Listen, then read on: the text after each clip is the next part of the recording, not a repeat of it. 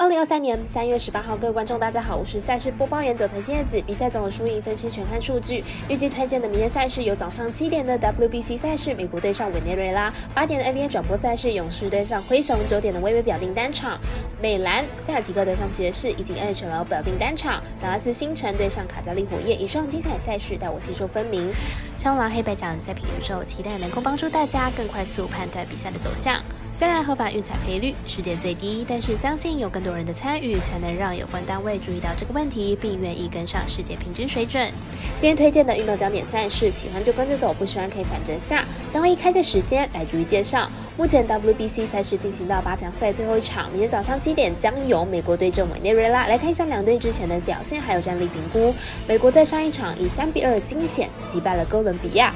本届的美国虽然是全明星队，但是表现超级不好，沦落到二分组第二才惊险晋级。本场推出了另一先发，先前先发过一场拿下胜投，状况不错。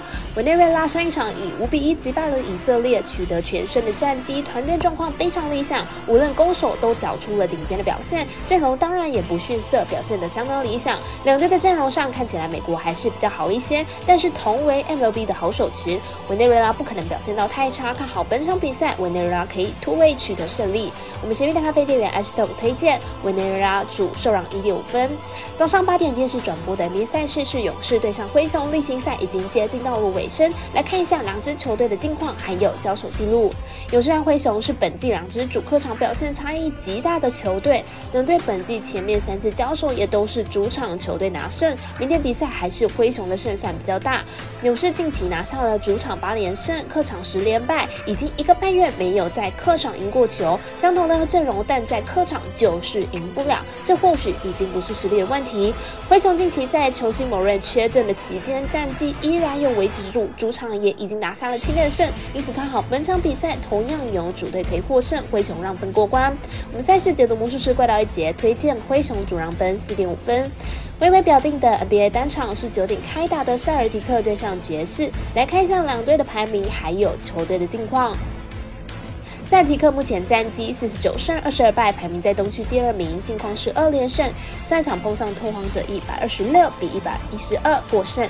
团队近期表现依旧不太理想，近十场仅仅交出了五成的胜率，状况并不好。爵士目前战绩三十三胜三十六败，排名在西区第十一名，进入场状况是二胜三败。三场以一百一十五比一百十九输给了热火，分数打出来，但是防守的表现跟过往的爵士相差太多，表现并不好。本场是两队本季第一度交手，两队目前状况都不好，但是得分都很厉害，在防守能力不足的状况之下，看好本场比赛拿分过关。我们身边的咖啡店员安石头推荐这场比赛总分大于两百三十三点五分。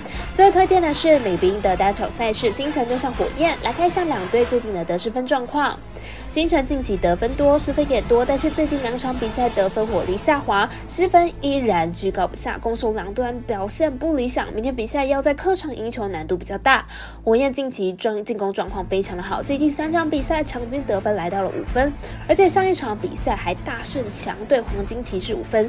明天回到主场大有可为。星辰和火焰本季前面的两次对决都是火焰在得分大战中获胜，近期呢火焰的进攻状况又比星辰。好上不少，因此看好本场比赛火焰不让分过关。我们赛事解读魔术师怪了一节，推荐火焰不让分主胜。